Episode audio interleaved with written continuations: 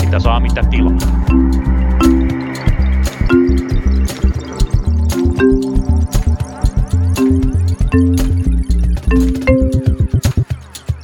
Tervetuloa punakulmaan vaalien jälkeistä vaalianalyysiä. Olen ymmärtänyt internetissä, että vaalianalyysistä ei ole tällä hetkellä pulaa, mutta sehän ei meitä estä. Me tuomme oman kortemme kekoon. Tervetuloa Rami Lindström punakulmaan. Kiitos, täällä taas. Täällä taas. Minä olen siis Tuomas Saloniemi. Tämä on Suomi, jossa käytiin viikonloppuna eduskuntavaalit. Katsoitko Rami vaaleja? No täytyy sanoa, että joo, tuli kyllä vilkaistua. No niin. Mitäs näkiksiä? No en tiedä, kyllä tässä vielä niin kuin on ehkä sellainen kysymysmerkkiolo, että mitä tästä nyt sitten seuraa. Et tietysti niin kuin itse odotti näin niin kuin sosiaalidemokraattina suurta sosiaalidemokratian riemujuhlaa ja, ja tota, ehkä tämä nyt sitten oli se torjuntavoitto puhtaimmillaan, että saatiin lisää paikkoja, mutta, mutta jäätiin kuitenkin pronssille. Niin.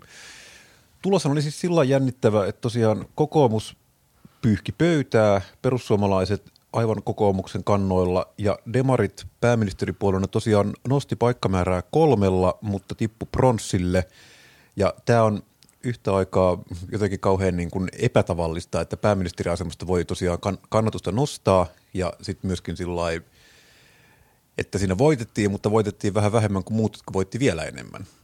Just näin, joo, että oma tulos oli hyvä, mutta, mutta muilla oli parempia. Näin Kyllä. meni, että 20 vuoden välein niin Demarin pääministeripuolue nostaa vaaleissa vei kannatustaan, mutta se ei nyt tällä kertaa riittänyt. Kyllä. Ja tosiaan tässäkin ohjelmassa puhutusta taktisesta tai strategisesta äänestämisestähän tässä on paljon keskusteltu. Käydään tämä nyt ehkä ensin läpi. Tähän mä ehkä haluaisin sanoa ensimmäisenä sen, että kun näistä – No sitten on ensinnäkin vähän vaikea todentaa niin kuin ihan pelkästään tässä tuloksesta, että se vaatisi niin kuin enemmän tutkimusta ja enemmän tämmöistä varmaan jonkunlaista kvalianalyysiä, äänestä ja haastatteluita ja muita, että selviäisi, että oliko tämmöinen ilmiö olemassa. Kyllä se varmaan osittain oli, mutta ensimmäisenä minusta kannattaisi aina miettiä sitä, että putsataan nämä niin sanottu matematiikkasektori pois näistä niin kuin varsinkin vasemmista ja vihreiden äänistä, koska ne on kuitenkin ollut tämmöisiä puolueita, mitkä on, no viime vaaleissahan tosiaan kävi sillä tavalla, että vasemmistoliitto sai – vähän niin kuin ylipaikkoja tavallaan siihen niin kuin prosentuaaliseen äänisaaliiseensa nähden. Eli siinä tosiaan vaalimatematiikka toimi sillä tavalla, että se suosi heitä viime kierroksella ja nyt siinä sitten kannatusviisari tipahti sen tietyn kynnyksen alle, mikä tarkoitti, että sieltä sitten niin kuin matemaattisista syistä niin kuin ääniä ropisi pois. Ja sama homma osittain kävi sitten tietysti vihreilläkin. Ja, ja no, tämä on siis edelleen tästä taktisesta äänestämisestä mua kiinnostaa se, että kun sitten on, on puhuttu lähinnä tässä demarit vastaan, vihreät vastaan, vassarit kontekstissa, mutta sitten se, että onko sitä niin kuin, kyllä jos sitä on, niin se on ilmiönä sitten varmaan koskenut myös ihan kaikkia puolueita, että saattaa hyvin olla, että siellä on sitten osa ihmisistä, mitkä on sitten äänestäneet kenties kokoomusta samoista syistä estääkseen perussuomalaisen koalition tai äänestäneet perussuomalaisia estääkseen SDP-koalition, että on, näitä niin kuin kombinaatioitahan voi tietysti keksiä. Just näin, että se on helppo katsoa niitä lukuja puhtaasti lukuina, että paljonko on tullut plussaa tai miinusta, mutta että siellä kuitenkin sitä liikehdintää tapahtuu suuntaan ja toiseen ja, ja siellä voi olla paljon muutakin taustalla kuin vaan taktikointia. Ja ehkä tavallaan, jos palataan siihen, mitä me aikaisemmin puhuttiin on Teodora, Teodora Helimäen kanssa tästä aiheesta, niin, niin tota, jotenkin sitten kuitenkin, kun tätä jäi miettimään, niin tuntuu ehkä vähän sitä äänestäjän aliarvioinnilta kuitenkin ajatella, että se – äänesti tavallaan väärin, vääristä tai vääristä syistä väärää puoluetta tai jotain muuta. Että jokainen tekee ne omat valinnat kuitenkin. Niin, ja sitten siinä on tosiaan juuri siis se, että onko niin kuin, että jos äänestäjä äänestää jotain puoluetta, niin onko hän niin kuin, onko hänellä moraalinen oikeus tehdä näin, jos hän toimii niin kuin jonkun mielestä vääristä syistä, tai ylipäätään siis se, että ihmisten äänestysvalinnat tai preferenssit saattaa olla kuitenkin melko irrationaalisia niin kuin joka tapauksessa. Että se, että mitä varten joku valitsi kokoomuksen, mitä varten joku valitsi SDP, niin saattaa olla, että näillä on niin kuin oikein – mitään tämmöistä niin reaali, reaalista tarttumapintaa, että siinä annetaan myös ehkä vähän liikaa tavallaan, luetaan tähän sitten niin kuin tämmöiseen äänestäjän niin kuin poliittiseen lukutaitoon, että hän osaa tavallaan niin kuin yrittää ennakoida tällaista tilannetta. Niin, kuplassa on helppo ajatella sitä, että jos, jos meikäläinen nyt äänestäisikin jotain muuta kuin SDPtä, niin se olisi tietysti niin kuin voisi nähdä ehkä jotenkin radikaalina, mutta että joku perusäänestäjä kuitenkin, joka ei ole välttämättä puolueen jäsen eikä aktiivi eikä muuta, niin tota, se, se voi helpostikin vaihdella puolueiden välillä. Kyllä, mutta me nähdään sitten tosiaan, kun me saadaan dataa näistä siirtymistä, jonkun verran aikaa joudutaan odottamaan, mutta varmaan sitä kyllä tutkimusta tehdään, että miten tavallaan se meni. Että kyllähän se nyt semmoinen selkeä trendi on tietysti hahmotettavissa tai ainakin ajateltavissa, että tosiaan nämä tämmöiset, niin kun jos mietitään tämmöistä koalitiota, johon tavoitetaan vihervasemmista koalitiota, että sen äänet sitten siirtyi pääministeripuolueelle pois näitä pienemmiltä puolueilta.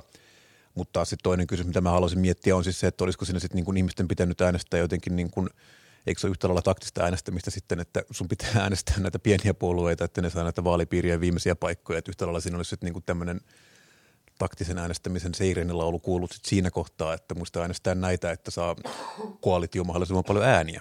En tiedä sitten. Niin, to, mielenkiintoista on nimenomaan katsoa näitä vaalipiirikohtaisia, että oliko niin, että kuudessa vaalipiirissä Demari oli se, joka niin kuin ensimmäisen äänes putosi pois. Että et siinä kuitenkin aika lähellä sit oli niin kuin se seuraavakin paikka. Kyllä. Ja mitä tosiaan oli puhetta myös Teodor Helimäen kanssa, niin mulla on edelleenkin tämmöinen ajatus siitä, että tämä – ilmiönä tämä taktinen äänestäminen saattaa olla sellainen, että se on puolueille helppo selitys siihen, että koska useimmiten syy, miten voitin puolueet ei pärjää vaaleissa, on se, että ihmiset ei pidä sen puolueen politiikasta. Tämä on ehkä semmoinen niin triviaalein ja myös selitysvoimaisin syy. Ja tavallaan tämä on semmoinen asia, mikä kyllä mä toivon, että ainakin vihreissä ja myös vasemmistoliitossa käydään sitten läpi, että mikä, mikä tämä on, niin kuin, että oliko tässä myös niin kuin kenties jotain muuta syytä tähän tulokseen kuin pelkästään taktinen äänestäminen. Niin, se on erittäin hyvä kysymys. Mä vähän kattelin myös tota, että mietin tätä esimerkiksi AY-liikkeen persun vastaista kikykampanjaa, että mikä sen merkitys lopulta oli. Oliko sellaista merkitystä, että, että ehkä numeroiden, numeroiden valossa kun katsoo, niin perussuomalaisten ää, niin kuin osuus vaalipäivän äänistähän kai on ollut yleensä korkeampi että mm. mietin, että oliko, oliko sillä jotain merkitystä nyt tässä, mutta, mutta tota, oli, oli tai ei, niin ei se niin kuin lopputulokseen sillä ei ollut vaikutusta. Niin. Mutta tosiaan eteenpäin kun mennään, niin Petteri Orpo aloittaa tällä viikolla hallitustunnustelut. Ne sitten etenevät varmaankin kaikki puolueet, jotka nyt ilmoittavat, että he haluavat osallistua tähän lottoon, niin saavat paperin täytettäväksi, jossa kysytään pahoja ja sen jälkeen sitten tietty porukka valitaan siitä eteenpäin ja heidän kanssa lähdetään jumppaamaan tätä lopullista kuviota ja mikään ei ole tosiaan kiveen kirjoitettu, että sen jälkeen sinne saatetaan nähdä dramaattisia käänteitä ja sen jälkeen vielä kepu otetaan katsomusta sinne neuvottelemaan. Joo, perussuomalaiset syytti Kai Rinnettä vähän viime kerralla siitä, että, että hallitustunnustelukysymykset oli laadittu sillä tavalla, että ensimmäisellä kysymyksellä saatiin perussuomalaiset suljettua ulos. Et siinä mielessä mun mielestä nämä tunnustelukysymykset on hirveän mielenkiintoisia, että kun ne tulee ulos, niin mitä siellä kysytään, se kertoo siitä, että mitä, mitä politiikkaa halutaan tehdä, minkälaisia asioita halutaan hallitusohjelmaan ja ja tota, sit, koska kuitenkin tavallaan tiedetään jo, että mitkä ne vastaukset noin suurin piirtein tulee olemaan, niin kyllä se kertoo myös siitä, että ketä sinne halutaan mukaan. Joo, osittainhan tässä on tämmöinen ihan reilu teatterillinen elementti, että tämä nyt on tämmöisen niin kuin soidin tanssi, mikä kaikki osaa askeleita, että se tanssitaan. Osittain tämä on sitten niin ihan oikeatakin politiikan tekemistä, mutta tosiaan näin tämä prosessi etenee. Spekuloidaan vähän näitä tulevia hallituspohjia nimittäin. Mitä, mitä Rami luulet, mikä on se akseli, jonka ympärille tämä rakentuu? No kyllähän tässä tavallaan on varmaan puhuttu eniten niin kuin kahdesta vaihtoehdosta, eli on tämä niin kuin porvari, porvarihallitus, jossa silloin olisi sitten perussuomalaiset kokoomus, RKP, KD, ehkä, ehkä tämmöinen porukka, jossa tietysti se RKP on varmaankin sitten se kysymysmerkki siitä, että lähdetäänkö vai eikö lähdetä, mitä sinne saadaan. Ja sitten toinen vaihtoehto varmaankin on se sinipuna, mm. mutta, mutta tota, aika haastava kokoonpanohan silläkin varmaan olisi sitten, että no – vihreät varmaankin voisin kuvitella, että on, on kynnys korkealla lähteä hallitukseen. Kyllä se korkealla on, mutta mä myöskään kuvittelisin, että ei se suinkaan täysin olematon ole. Et sama, ei varmasti. Samalla, samalla tavallahan niin kuin keskustan puheenjohtaja Annika Saarikko on nyt paaluttanut, että keskustalla ei ole mitään asiaa hallitukseen, mutta täytyy muistaa, että 2019 paalutettiin ihan samalla tavalla ja sieltä se keskusta kuitenkin löytyi.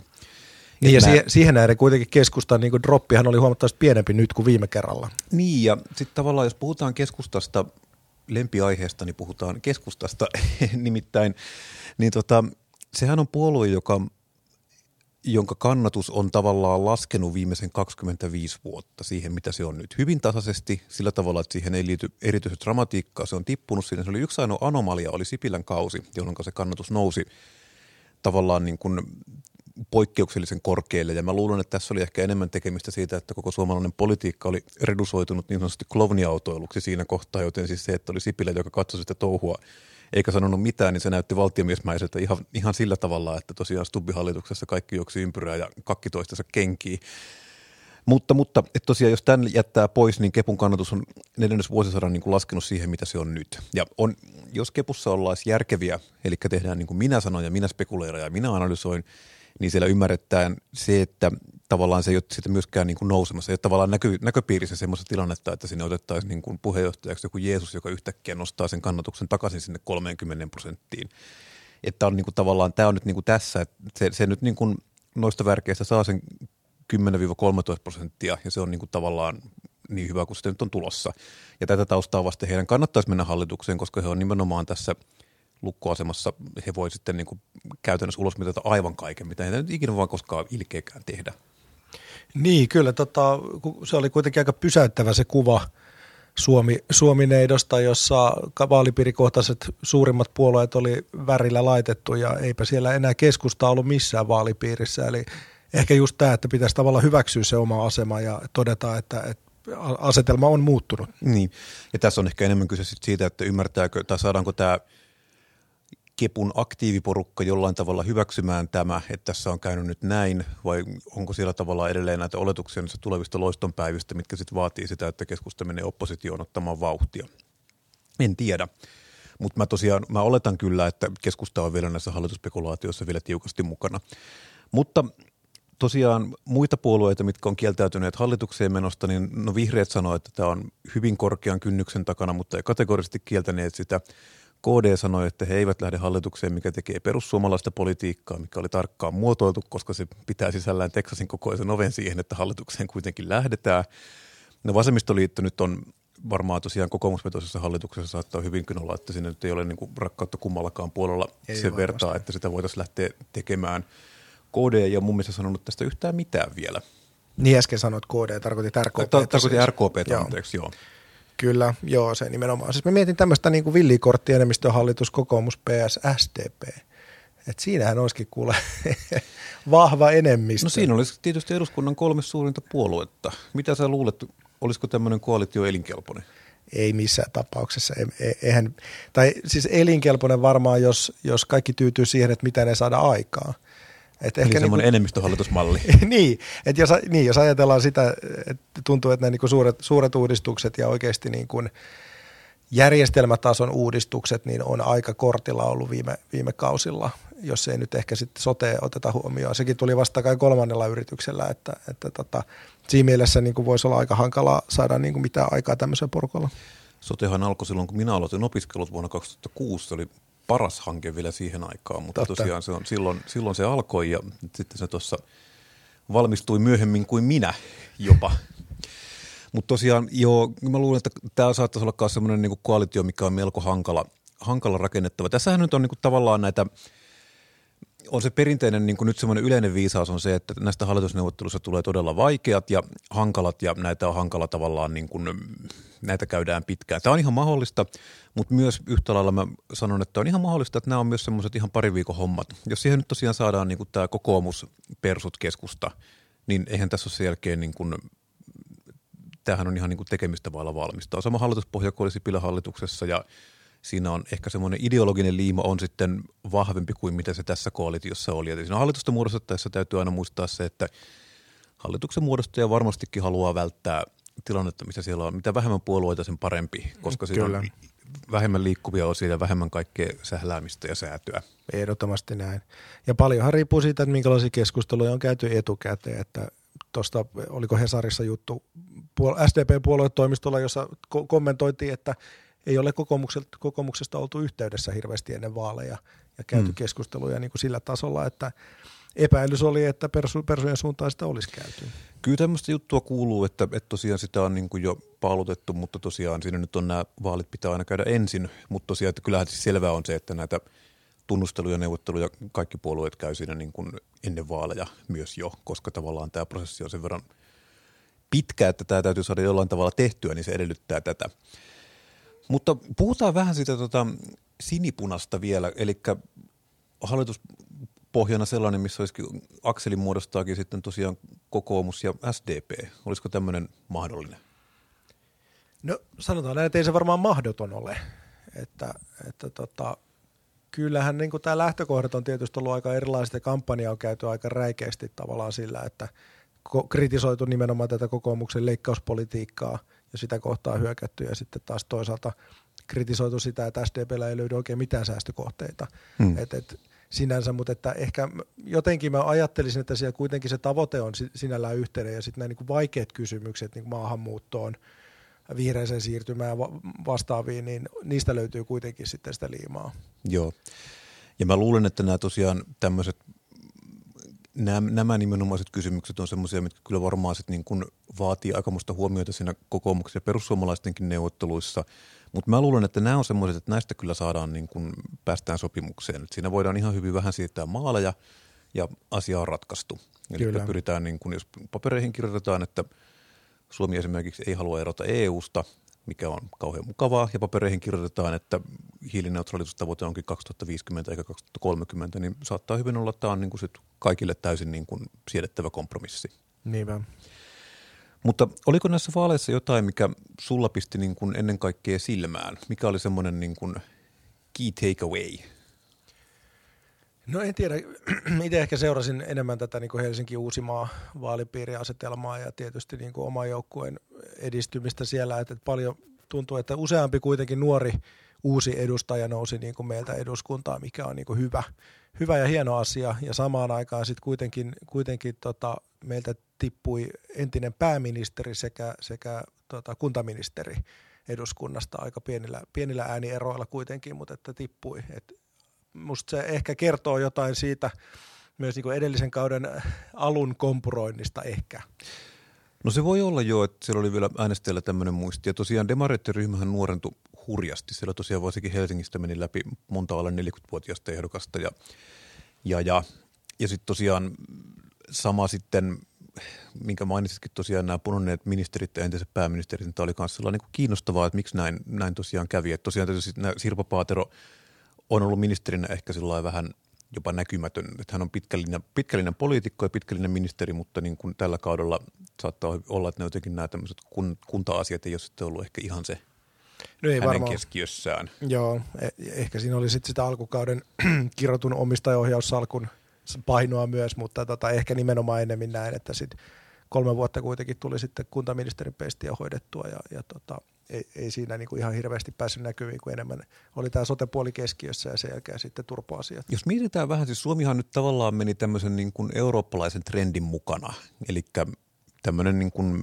tai oikeastaan se nyt on ehkä maailmanlaajuinen trendi, mutta niin kuin ainakin Euroopassa on tosiaan käynyt juuri tätä, että nämä poli- politiikka niin kuin oikeistolaistuu, että tällä tavalla niin kuin me olemme nyt tällä samalla, samalla trajektorilla. Osaatko yhtään miettiä, että mitä varten ihmiset sitten valitsi kokoomuksen? Mikä, mikä siinä heitä sitten niin kuin vetosi? Ei, varmaan se helppo selitys on tämä velkapelottelu, että tietyllä tapaa puhut, on paljon puhuttu siitä, että kun hyvinvointivaltio on meille kuitenkin rakas ja sitten sanotaan, että, että jos näin jatketaan, niin se hajoaa ja siihen ei ole enää varaa ja sitä ei pystytä ylläpitämään. Että kyllä se varmaan on yksi sellainen, mutta sitten ehkä kokoomus kuitenkin nähdään myös tämmöisenä turpapuolueena ja, niin kuin talousturvallisuuspuolueena ja tässä ajassa se varmaan on sellainen, mikä, mikä kuitenkin puhuttaa. Kyllä. Ja sitten yksi semmoinen tavallaan aika banaali syy on siis se, että puolue, joka on oppositiossa, niin silloin on tapana pärjätä seuraavissa vaaleissa paremmin. No se on se ihan on, selvä. Se on tämmöinen luonnollakin tämä vuorovesi-ilmiö tässä, mutta tosiaan mua ihan siis silloin jäi jokseenkin kiinnostamaan, kun näitä debatteja nyt sitten lopulta kuitenkin niitä oli sitten näännyttävän paljon ja ne oli useimmiten täsmälleen toistensa kopioita, mutta siinä nyt tosiaan paljon puhuttiin taloudesta, mutta siinä sanottiin itse asiassa aika vähän. Kyllä. Joo. Ja että siinä tosiaan kokoomus sanoi, että valtiontalous on niin kuin menossa niin kuin pitkin, pitkin helvettiä koko ajan ja että näin ei voi jatkaa. Ja sitten on, on tämmöinen niin kuin korjausliike ja on tämmöinen hähmäinen säästölista, mikä on tulossa, mutta sitten ei sitten niin kuin sen tarkemmaksi sitä ei sitten kyllä oikein haastettu, että mistä, koska tiedetään, että kun ei Suomessa ole oikein muuta kuin sotemenoja, mm. siihen menee kaikista eniten rahaa valtion budjetista, ja kokoomus on ilmoittanut niin kuin kaikki muutkin puolueet, että mistään muusta maanpuolustuksesta sisäisestä turvallisuudesta eli poliisista ei leikata, niin jäljelle jää sitten tosiaan niin kuin sote. Ja sitten tosiaan sieltä pitäisi ottaa sitten tämä kokoomuksen säästölinja, tämä oliko se nyt 9 miljardia kahden vaalikauden yli, niin se on... Se on ihan mahdotonta kyllä. Ja, ja siis toki, toki niin kuin, kyllähän Orpoa niin kuin koitettiin haastaa ja koitettiin saada niitä vastauksia, mutta että kyllä se vastaus oli sitten tämä indeksijarru, että ei me leikata, että me vaan jäädytetään indeksejä tai jarrutetaan indeksejä, jolloin tavallaan tämä kulujen kasvaminen hidastuu tai pysähtyy. Tämähän oli se selitys, mitä mm. Orpolta tuli. Joo, oli, ja, siis, ja, ja tämäkin on siis tavallaan, että nähän, nähän toki voi tehdä, mutta niin kuin mä en ole ollenkaan varma, että saako tästä sitä niin kuin kolme neljää miljardia per vaalikausi niin kuin ollenkaan kasaan, on siis se, että, niin kuin, että no, kyllähän siinä nyt niin kuin, sehän on, on niin kuin säästö, jos kyllä, käytetään kyllä. rahaa vähemmän tähän asiaan, niin silloin siitä säästetään. Että vaikka sitten nyt sanotaan indeksijarruksi, niin se on yhtä lailla säästöä. Niin, niin on, ja, ja aktuaalisesti leikkaa siis niitä, niin. Niin kuin, jotka on tukien varassa esimerkiksi elää, niin kyllä ilman muuta. Mutta ehkä, ehkä jos miettii vielä sitä niin kuin kokoomuksen vaihtoehtoa, että että kyllähän siellä niin kuin pitäisi myös löytyä sit sitä, että mistä sitä niin kuin rahaa tulee lisää. Ja siellähän se ajatus on sitten se, että, että kevennetään sääntelyä ja puretaan näitä työmarkkinajäykkyyksiä, mitä oikeastaan puhuu. Että, että tavallaan ajatellaan, että se niin kuin luontaisesti sitten syntyy jotain uutta. Niin, ja no tavallaan tästähän nyt niin kuin musta Sipilän hallitus tavallaan kokeili vähän juuri tätä, vähän kömpelösti, mutta niin kuin tätä tehtiin ja mä nyt en niin kuin se, mitä vähän ehdin tilastoja katsoa, niin ei se nyt mitään niin kuin tämmöistä erityisen suurta, että se nyt oli niin kuin suhdannetilanne oli ihan hyvä, mutta tässä taas tullaan siihen, että politiikalla voi vaikuttaa niin kuin itse asiassa aika vähän tähän hommaan. Että se on lopulta niin kuin se, että mikä on työllisyysaste, niin se on aika vähän se on poliitikkojen käsissä ja se on enemmän niin kuin sitten suhdanteesta kiinni. Se on just näin, jos katsoo Sipilän hallitusta, niin kyllä, kyllähän lukujen valossa niin tilanne oli loppukaudesta parempi kuin alkukaudesta, mutta sitten jos katsoo sitä esimerkiksi eurooppalaisen kontekstin, jossa, jossa niin kuin tilanne on ollut paljon, paljon parempi siinä loppukaudesta ja, ja Suomi on kuitenkin osa EUta ja sillä tavalla niin kuin ollut mukana siinä kehityksessä, että mikä on loppujen lopuksi niin kuin politiikan vaikutus siinä, niin se on, voisin kuvitella, että se on aika pieni. Mm. No jää nähtäväksi tosiaan, että minkälaista politiikkaa siinä sitten tosiaan kun enemmistöhallitussa tehdään, niin siinä joka tapauksessa joudutaan rakentamaan kompromissi joistain asioista. Se on sitten tosiaan siitä kiinni, että kenenkä puolueen kanssa sitä rakennetaan, että minkälainen kompromissi sitä sitten mahdollisesti syntyy. Sitä on vielä mahdotonta ruveta ennakoimaan, mutta tosiaan kaikille teille, jotka nyt niin kuin muistan silloin 2015, kun Sipilä valittiin, niin siinä iso osa minunkin ystävistäni ilmoitti muuttavansa pois Suomesta ja että on niin kuin nyt olemme kääntyneet kohti Siperiaa, niin sinällään sanoisin, että huoli pois, että vaikka hallitus miten haluaisi tehdä niin kuin tyhmiä juttuja, niin siis tämä suomalainen järjestelmä joka tapauksessa on rakennettu sillä tavalla, että tässä hallintokoneessa on niin valtava inertia, että vaikka niin kuin asiaksi haluttaisiin niin kuin rikkoa asioita, niin se ei onnistu. Joo, se on ihan totta, että, että kyllähän Sipilä, Sipilällekin oli vielä niin kuin isommat suunnitelmat siinä kauden alussa, mutta, mutta ne sitten niin kuin erinäisiin asioihin sitten kilpistyi ja jotenkin voisin kuvitella, että ehkä samalla, samalla Forsella ei haluta lähteä niin kuin suututtamaan ihmisiä, sanotaanko näin, että, että koitetaan nimenomaan tehdä posin kautta sitä ja rakentaa jotain, jotain uutta, mutta tota, saa nähdä. Just niin kuin sanoit ehkä tuossa alkuun siitä, että aina puhutaan siitä, että vaikeat hallitusneuvottelut tulossa, niin tota, ei se välttämättä niin ole. Hmm. No vielä ennen kuin lopetetaan, niin mä ehkä haluaisin vähän puhua näistä tota, vihreästä ja vasemmistoliitosta, jotka tosiaan otti nyt niin kuin eeppisesti selkään paikkamäärissä ja myös kannatuksessa. Että mitä tavallaan, mikä, onko sulla jotain näkökulmaa siihen, että miksi tosiaan, miksi kävi näin, jos niin kuin jätetään nyt tämä taktinen äänestäminen, mistä puhuttiin jo, niin onko jotain tavallaan sisällöllistä syytä, miksi näin kävi? No kyllä niin kuin jonkun verran kuulunut sitä, että vihreitä on kritisoitu siitä, että, että on oltu mukana hallituksessa, joka, joka tota, on kuitenkin sitten tehnyt tietyllä tapaa ke- kepulaista politiikkaa, että kaikessa on loppujen lopuksi jouduttu kuitenkin nöyrtymään siihen, mitä keskusta haluaa. Mm. Että ehkä ne tavoitteet, ta- kunnianhimoiset tavoitteet ei ole toteutunut sillä tavalla, kuin, niin kuin vihreiden äänestäjät olisi odottanut. Se voi olla, tietysti tässä kohtaa on tietysti jotenkin karua, että jos tavallaan hallituksen tai tavallaan kun sitä peilaa tähän, että jos hallituksen tavoitteet ei ole toteutuneet, niin se lakkaa äänestämästä vihreitä ja äänestäisi hallituksen pääministeriä. Niinpä, niinpä. vähän niin kuin, että, että äänestäjä ei välttämättä ehkä – että juuri tätä taustaa vasten mä en välttämättä ihan kaikilta osin osa tätä strategisen äänestämisen teoriaa, koska siinä nyt niin kuin, se edellyttää sitä, että ihmiset tekisivät tällainen niin kuin erittäin outoja valintoja. Niin ja voihan se ihan hyvin olla, että vihreiden äänestäjät on äänestänyt sen jälkeen kokoomusta, koska on ajateltu, että sieltä, sieltä tulee pääministeri, joka kuitenkin on sitoutunut näihin tavoitteisiin. Ei sekään, siis ei, ei tämäkään tosiaan mahdotonta ole, että pelkästään niin kuin tavallaan tämän taktisen äänestämisen redusoiminen pelkästään näihin kolmeen vasemmistopuolueeseen ei ole sillä fiksua. Niin, niin ja vihreiden niin luokittelu vasemmistopuolueen niin, sekään no, ei välttämättä ole ihan kestävää. Ei, ja siis no, tämä on ehkä semmoinen yksi asia, mikä niin kuin vihreitä hirveän, kun heitä itsestä kysyy, niin he sanoo, että he ei ole vasemmalla eikä oikealla, vaan yläpuolella. Mutta tota, et se, että onko he vasemmisto oikeasta puolue, niin se on, se on semmoinen perinteinen niin kuin navan kaivelun aihe niin kuin vihreän, vihreän liikkeen sisällä.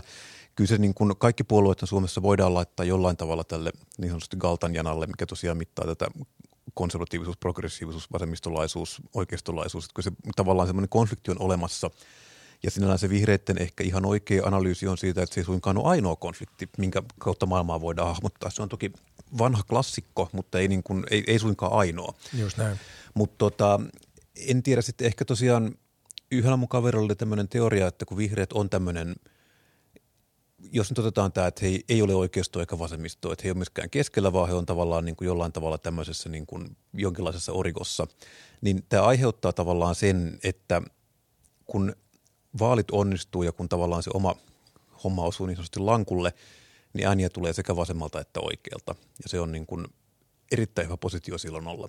Mutta sitten jos käy sillä tavalla, että sinne niin kuin sit joku homma ei mekään kohilleen – niin sitten niitä ääniä tavallaan menee sit yhtä aikaa sekä vasemmalle että oikealle. Mm, siinä tavallaan kyllä. myös se, niin se häviäminen on sit niin paljon paljon isompaa kuin mitä se olisi tavallaan, jos olisit niin kuin kenties jossain toisessa kohtaa janaa. Mm, Mahdollista, kyllä. Tämä on, tää on ehkä semmoinen, niin kuin, ja toinen, toinen mikä, mikä itse, jos nyt muuta ei kukaan kysy, mutta sanonpa kuitenkin, kun minulla on podcastia, teillä ei, niin ehkä mä tota vihreästä sanoisin sen verran, että siinä saattoi olla se, että vihreät ei ole missään tavallaan ehkä äänestäjille tai äänestäjien isolle massalle tärkeässä kysymyksessä niin kuin tämmöinen toinen osapuoli konfliktissa. Että he oli tavallaan niin kuin hallituksessa koko ajan, puolusti hallituksen politiikkaa, teki tavallaan sitä juttua hallituksen sisältä, mutta sitten kun mietitään niin kuin vaalikampanjaa, niin mikään tavallaan näistä teemoista ei ollut semmoinen, missä vihreät olisi jollain tavalla positioita. Talous oli hyvä esimerkki siitä, että taloudessa oli selkeät ääripäät, että siellä oli niin kuin kokoomuksen leikkauslista – ja SDPn tämmöinen niin kuin ei-leikkauslista. Siinä on tavallaan nämä kaksi ääripäätä ja mm. siihen on vaikea mennä väliin sitten niin kuin olemaan vähän jotain mieltä, sillä niin kuin olemaan siinä keskellä. Niin sitten tavallaan on, niin kuin, sit sä et ole keskustelussa mukana ja se oli oikein ääniä jaossa.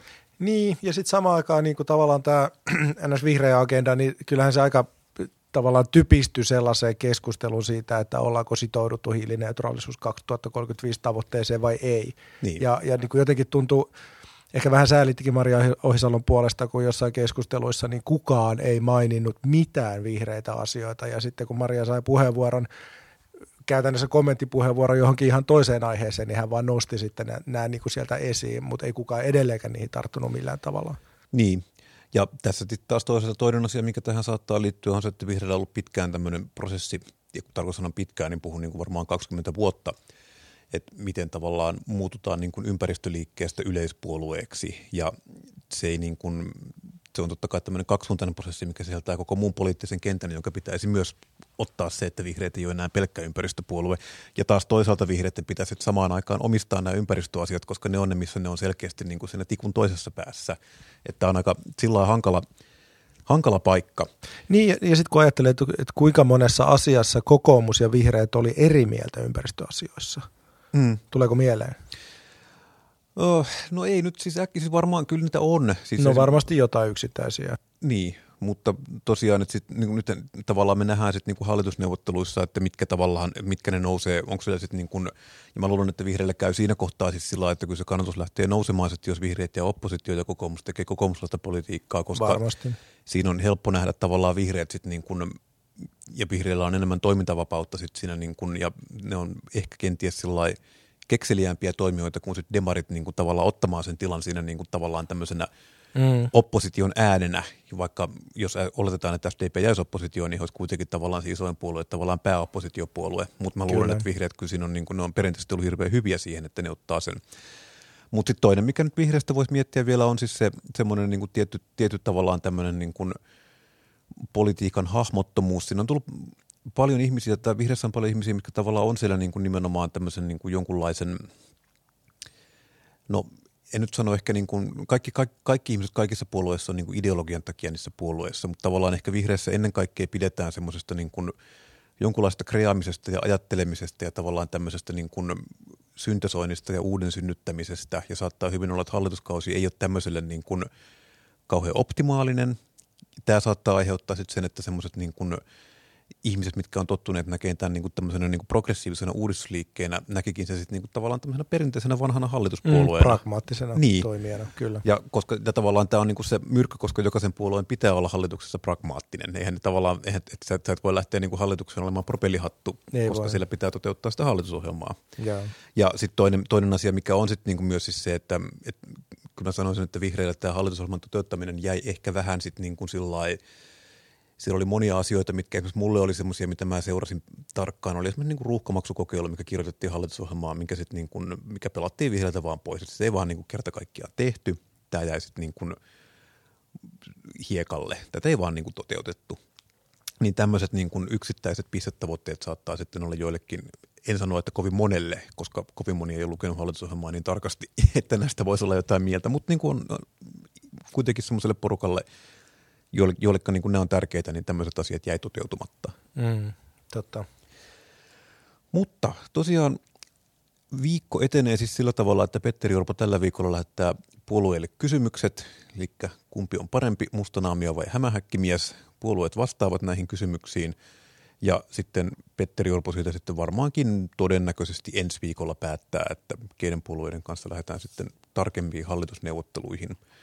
Ja hallitusneuvottelut sitten on ohi sitten kun ne ovat ohi. Eli varmaan ennätys näissä hallitusneuvotteluissa oli Kataisen hallituksen, joka muistaakseni kaksi, oliko se kaksi ja puoli kuukautta, kun niitä käytiin niitä neuvotteluita. Ihan absurdia määrää. Joo, mä muistan, että se, se oli se, mikä veny, veny pitkäksi ja sitä on kyllä muisteltu sen jälkeen useasti, että Joo. sitä se niin kuin maksimissaan varmasti voisi olla, mutta tota, Mitäs viime kerralla? Ei se mennyt kuin muutama viikko. Muutama viikko siinä oli tosiaan. Ja sitten tosiaan nyt niin kuin, että Petteri Orpo toki aloittaa tämän hallituksen tunnustelun, mutta jos käy niin, että mikään puolue ei suostu Petterin kanssa hallitukseen, niin sitten tosiaan tämä tunnustelijan rooli vaihtuu sitten Riikka Purralle, joka lähtee sitten tunnustelemaan omanlaistaan hallitusta. Ja ehkä tässä on tavallaan se, niin kuin mikä, mikä tässä prosessissa saattaa venähtää sitten on se, että jos niin kuin myöskään Purran kanssa ei haluta leikkiä, niin sitten ollaan siinä semmoisessa limpossa, että kukaan ei oikein halua lähteä muodostaa hallitusta. Niin tämä on se, minkä mä näen kaikista isoimpana jumittavana asiana on se, että jos tavallaan niin kuin, no, että hallituskoalitiota ei vaan kerta kaikkiaan saada niin kuin kasaan. Kyllä, joo. Ja siis päättyneellä kaudellahan tätä, tätä tuolla eduskunnassa pohdittiin paljon, että, että pitääkö hallituksen muodostaminen olla poliittinen vai pitäisikö se olla juridinen prosessi. Ja ja kyllä siellä niin valtiosääntöasiantuntijatkin otti siihen kantaa, että se nimenomaan on poliittinen prosessi, jolloin tavallaan eduskunta itse päättää, miten se menee. Että mm. ei sekään ole välttämättä niin kuin suoraan sanottuna, että se on sitten purra, joka sitä toisena yrittää. Että kyllä no, eduskunta voi päättää toisenkin. Voi, Traditio on toki se. Traditio että... on, joo. Ja tämä on siis juuri siis se, että tästähän ei ole, niin kuin, että miten hallitus muodostetaan, niin siitä ei ole lakia. Siitä on ainoastaan tämmöinen vakiintunut käytäntö, mitä noudatetaan. Ja siinä tosiaan, niin kuin, että nyt ainakin toistaiseksi mennään vakiintuneen käytännön mukaan. Kyllä. Mutta, mutta mutta kiitoksia kun kuuntelit. Tämä oli siis Punakulma. Hän oli siis Rami Lindström, minä olen Tuomas Salonimi. Meidät löytää. Me olemme nyt täällä nauhoitamme tätä tiistaina, koska pääsiäisviikko ja hiljainen viikko. Me vietämme hiljaista viikkoa pitämällä podcastia puhumalla siihen. Ja tosiaan emme sitten ole perinteisesti torstaina nauhoittamassa, koska silloin on kiirastorstai, mutta tulemme nyt korviin näin jo etuaikaisesti. Ja meidät löytää YouTubesta, Facebookista, Spotifysta, Apple iTunesista ja meidät löytää varmaan tässä kevään korvalla ainakin itse ajattelin aloittaa veneremontit. Kuulostaa oikein hyvälle. Venettä ei ole, mutta varmaan jotain remonttia täytyy tehdä. Kyllä mies sana remonttia itselleen löytää. Jos pidit meistä, kerro meistä kaverille. Jos vihasit meistä, haukun meidät kaverille. Tärkeintä on, että meistä puhutaan. Tämä oli Punakulma. Mukavaa, kun kuuntelit. Palataan asiaan ensi viikolla. Moi